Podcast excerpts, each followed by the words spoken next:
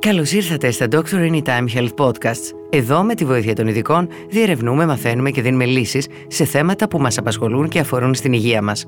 Είμαι η δημοσιογράφος Ελευθερία Γεωργάκιανα και σήμερα θα μιλήσουμε για τις μεθόδους πρόληψης του καρκίνου του τραχύλου της μήτρας.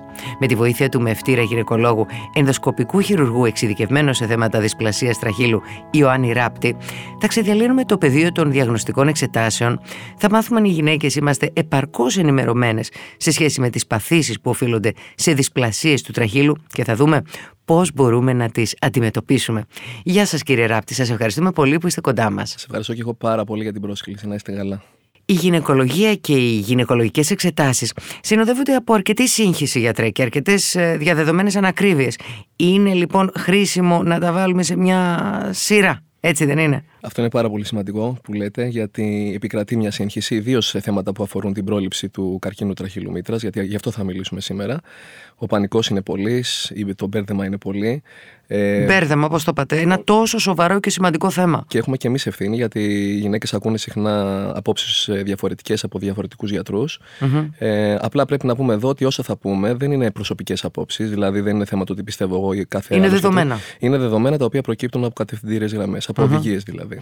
Ισχύει ότι. Α ξεκινήσουμε, να τα πάρουμε τη σειρά. Ισχύει ότι το τεστ PAP είναι η πρώτη εξέταση που πρέπει να κάνει μία γυναίκα; Το τεστ PAP είναι ένα κομμάτι της εξέτασης που πρέπει να κάνει μια γυναίκα. Δηλαδή, στα πλαίσια του γυναικολογικού, του πλήρους γυναικολογικού ελέγχου, ξεκινάμε με τεστ PAP ε, το οποίο τι έχει σαν στόχο, έχει σαν στόχο να, να εξετάσουμε τον τράχυλο της γυναίκας, έτσι.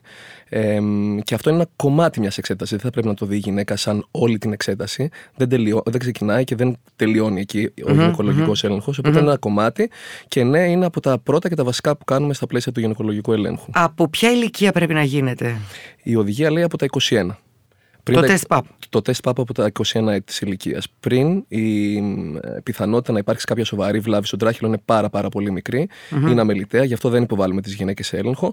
Βασική προπόθεση βέβαια για να γίνει το τεστ ΠΑΠ είναι η γυναίκα να έχει σεξουαλική επαφή. Mm-hmm. Δηλαδή, μια γυναίκα που στα 25 της δεν έχει σεξουαλική επαφή δεν μπορεί να πραγματοποιήσει το τεστ ΠΑΠ. Ενώ γυναικολογικός έλεγχος από ποια ηλικία; Γυναικολογικός έλεγχος και αυτός, ε, αν δεν υπάρχουν συμπτώματα, και αυτός ξεκινάει με την έναρξη των σεξουαλικών επαφών. Mm-hmm. Εάν υπάρχει το οποιοδήποτε σύμπτωμα, εννοείται ότι μπορεί η γυναίκα να έρθει νωρίτερα για έναν έλεγχο να, να, να μείνουμε λίγο στο τεστ PAP για να μας εξηγήσετε ως ε, ειδικός τι ελέγχει και τι δεν μπορεί να ελέγξει ένα τεστ PAP.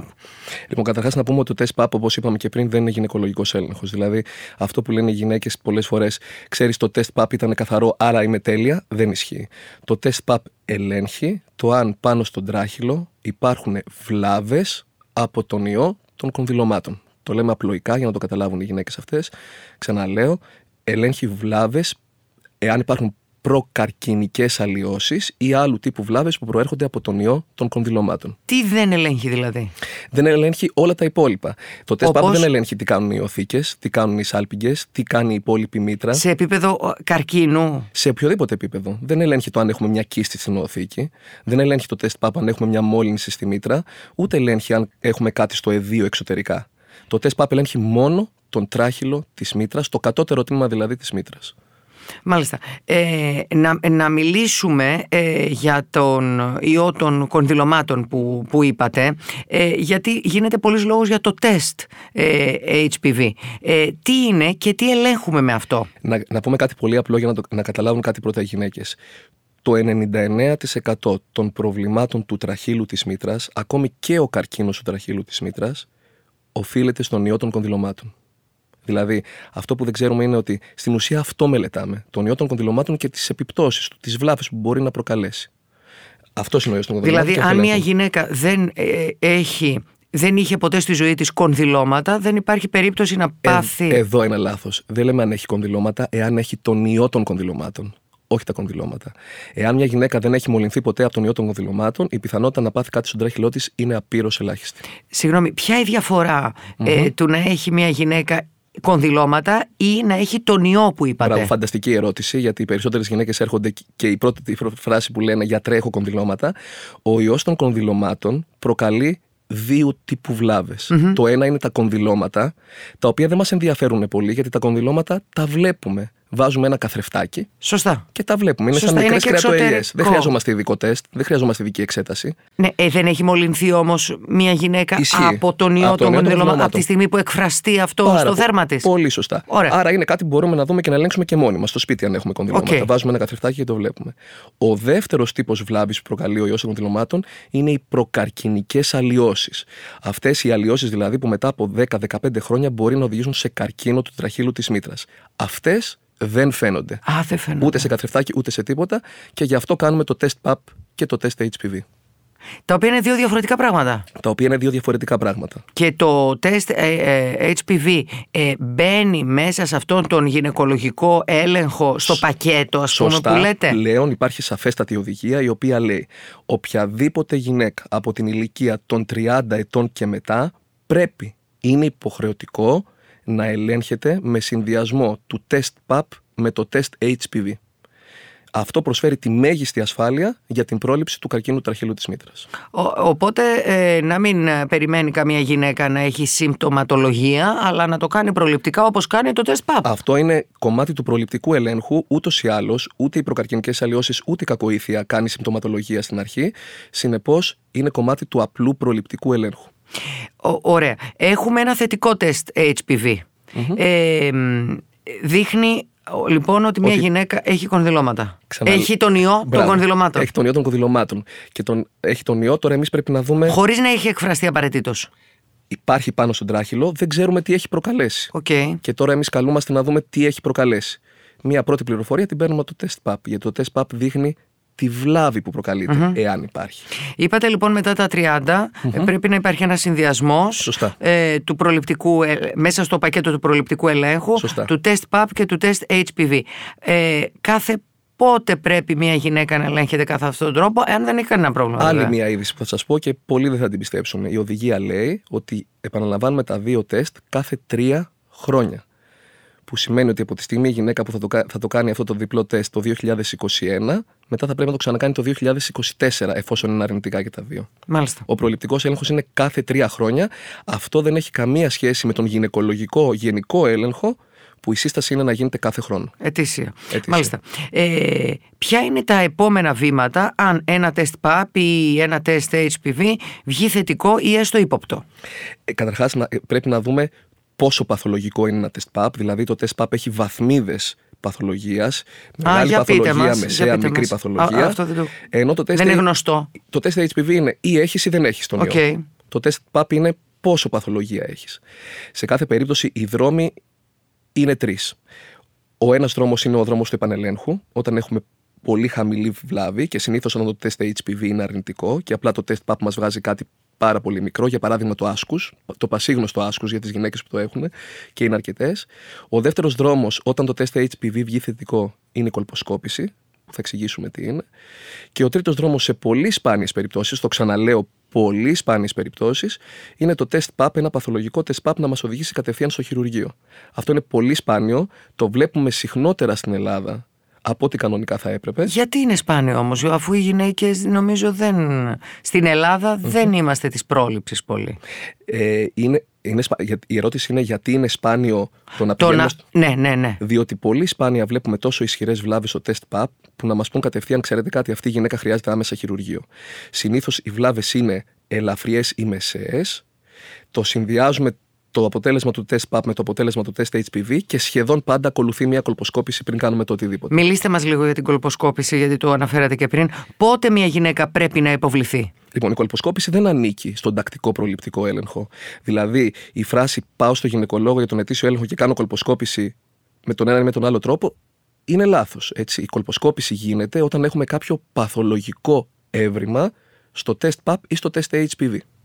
Και τι είναι στην ουσία, είναι μια πολύ ειδική κάμερα η οποία παραμένει εκτός του κόλπου και με την οποία υπό τεράστια μεγένθηση βλέπουμε την επιφάνεια του τραχύλου και ψάχνουμε τι, ψάχνουμε αυτό που είπαμε πριν.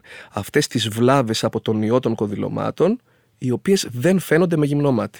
Χρειάζεται εξειδικευμένο γιατρό ή μπορεί να την κάνει οποιοδήποτε γυναικολόγος; Αυτό που δεν γνωρίζουν πολλές γυναίκες είναι ότι η κολποσκόπηση είναι κάτι το εντελώς εξειδικευμένο και γενικά τα προβλήματα της δυσπλασίας τραχύλου αντιμετωπίζονται από γιατρούς που έχουν εξειδίκευση σε αυτό. Όπως θα πάμε σε έναν παιδοχειρουργό και όχι σε ένα γενικό χειρουργό για το παιδί μας ή σε έναν παιδοψυχολόγο. Δηλαδή σε έναν γιατρό που ασχολείται εξειδικευμένα με παιδιά. Που έχει εμπειρία σε αυτό. Έτσι, Βέβαια. Έτσι και για το θέμα της δυσπλασίας τραχύλου, όχι του προληπτικού ελέγχου, αλλά του προβλήματος που έχει βρεθεί, θα πάμε στον ειδικό γιατρό, ο οποίος είναι εξειδικευμένος και μπορεί να κάνει και κολποσκόπηση και να κρίνει καλύτερα την κατάσταση. Ε, ε, κύριε Ράπτη, ποια είναι η διαδικασία, Πόσο επώδυνη μπορεί να είναι μια κολποσκόπηση, πόσο διαρκεί; Η κολποσκόπηση είναι μια πολύ απλή εξέταση, δεν είναι καθόλου μα καθόλου επώδυνη, γιατί όλα εξελίσσονται όλα τα εργαλεία που χρειαζόμαστε παραμένουν εκτός κόλπου. Δηλαδή η κάμερα παραμένει εκτός κόλπου. Το μόνο που κάνουμε εμείς είναι να, να, να ε, τοποθετούμε ένα ειδικό υγρό στην επιφάνεια του τραχύλου που αναδεικνύει τις βλάβες και μετά απλά παρατηρούμε. Και την ώρα που παρατηρούμε, η γυναίκα το βλέπει αυτό σε μια οθόνη. Δηλαδή, βλέπει αυτό που βλέπει ο γιατρός και της εξηγούμε. Εδώ είναι η βλάβη, είναι μικρή, μεγάλη, ε, ή, ε, ε, ακίνδυνη, επικίνδυνη κτλ. Σε ορισμένες περιπτώσεις που πιστεύουμε εμείς ότι η βλάβη που βλέπουμε είναι υψηλού βαθμού, δηλαδή μια βλάβη που μπορεί μέσα σε λίγα χρόνια από σήμερα να προκαλέσει καρκίνο, τότε σε αυτή την περίπτωση παίρνουμε βιοψία. Δηλαδή με ένα εργαλειάκι, η γυναίκα νιώθει ένα τσίμπημα για ένα δέκατο δευτερολέπτου και παίρνουμε ένα δείγμα από την επιφάνεια του τραχύλου για να δούμε αν όντως η βλάβη αυτή είναι σοβαρή ή όχι. Έχουμε και τον κολπικό υπέρηχο, που είναι κάτι τελείως διαφορετικό από την κολποσκόπηση, σωστά; Πάρα πολύ σωστά. Πώς διαφοροποιούνται σε σχέση με τα ευρήματά τους; Λοιπόν, η κολποσκόπηση, ξαναλέμε, είναι σαν να παίρνουμε ένα, μια βιντεοκάμερα και να βλέπουμε υπό άμεση όραση την επιφάνεια του τραχύλου. Τώρα, εκτός από τον τράχυλο, είπαμε στην αρχή ότι υπάρχουν και άλλα όργανα. Υπάρχουν οι οθήκες, η μήτρα, οι σάλπιγγες. Όλα αυτά βρίσκονται μέσα στην κοιλιά και εμείς κάπως αυτά πρέπει να τα εξετάσουμε. Οπότε χρησιμοποιούμε το διακολπικό υπέρηχο, ο οποίος βλέπει τα όργανα που βρίσκονται μέσα στην κοιλια και δεν αφορά ο διακολπικός υπέρηχος τον τράχυλο και το πρόβλημα της δυσπλασίας τραχύλου ή αυτό που λέμε τεστ PAP, τεστ HPV και καρκίνος τραχύλου μήτρας. Μάλιστα. Και για να κλείσουμε, μας δώσετε τη δική σας συμβουλή ως εξειδικευμένος ε, γιατρός για το ποια πρέπει να είναι η γυναικολογική ρουτίνα μιας γυναίκας, ώστε να αισθάνεται ασφαλής, ότι τα έχει όλα υπό έλεγχο, χωρίς όμως να καταφεύγει σε υπερβολές. Πάρα πολύ σημαντικός είναι ο ετήσιος γυναικολογικός έλεγχος. Ναι, αυτό που προαναφέρεται. Αυτό ε, είναι ο ακρογωνιαίος λήθο της υγείας μιας γυναίκας. Ο ετήσιο έλεγχος, από τον οποίο θα προκύψουν συστάσεις εάν υπάρξει το οποιοδήποτε θέμα. Ε, καλό είναι να καταλάβουμε ότι αν προκύπτει κάποιο πρόβλημα, πρέπει να αντιμετωπίζεται από εξειδικευμένο γιατρό. Εάν έχουμε πρόβλημα χειρουργικό, πάμε σε χειρουργό γυναικολόγο. Αν έχουμε πρόβλημα με τον τράχυλό μας, πάμε σε γιατρό εξειδικευμένο με την δυσπλασία τραχύλου.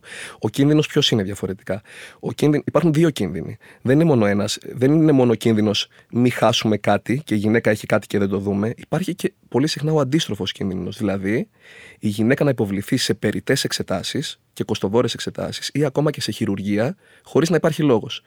Άρα, εξειδίκευση για να έχουμε και τα δύο τα καλά. Έτσι, ούτε πολλά χειρουργία, αλλά ούτε και λίγα χειρουργία. Ούτε πολλές διαγνώσεις υπερβολικές, αλλά ούτε και υποδιάγνωση ενός προβλήματος. Και πάνω απ' όλα, και θέλω να περάσω ένα μήνυμα εδώ τελευταίο, πάρα πολύ σημαντικό η πρόληψη. Τι σημαίνει πρόληψη στον τράχυλο της μήτρας, ε, σημαίνει εμβόλιο HPV, εμβόλιο για τον ιό των κονδυλωμάτων ή αλλιώς για την πρόληψη του καρκίνου τραχύλου μήτρας, το οποίο τόσο πολύ έχει παρεξηγηθεί στη χώρα μας. Είναι ένα απόλυτα ασφαλές εμβόλιο το οποίο έχει σώσει εκατομμύρια γυναίκες, όχι μόνο από τον καρκίνο τραχύλου μήτρας, αλλά και από όλη την ταλαιπωρία κονδυλωμάτων, δυσπλασίας, εξετάσεων και μικροεπεμβάσεων. Κύριε Ράπτη, σας ευχαριστούμε πολύ. Σας ευχαριστώ και εγώ πάρα πολύ. Ευχαριστούμε πολύ που μας ακούσατε. Εμείς θα επανέλθουμε σύντομα με νέο Dr. Anytime Health Podcast και θα συζητήσουμε θέματα που ξέρουμε ότι σας απασχολούν όλους.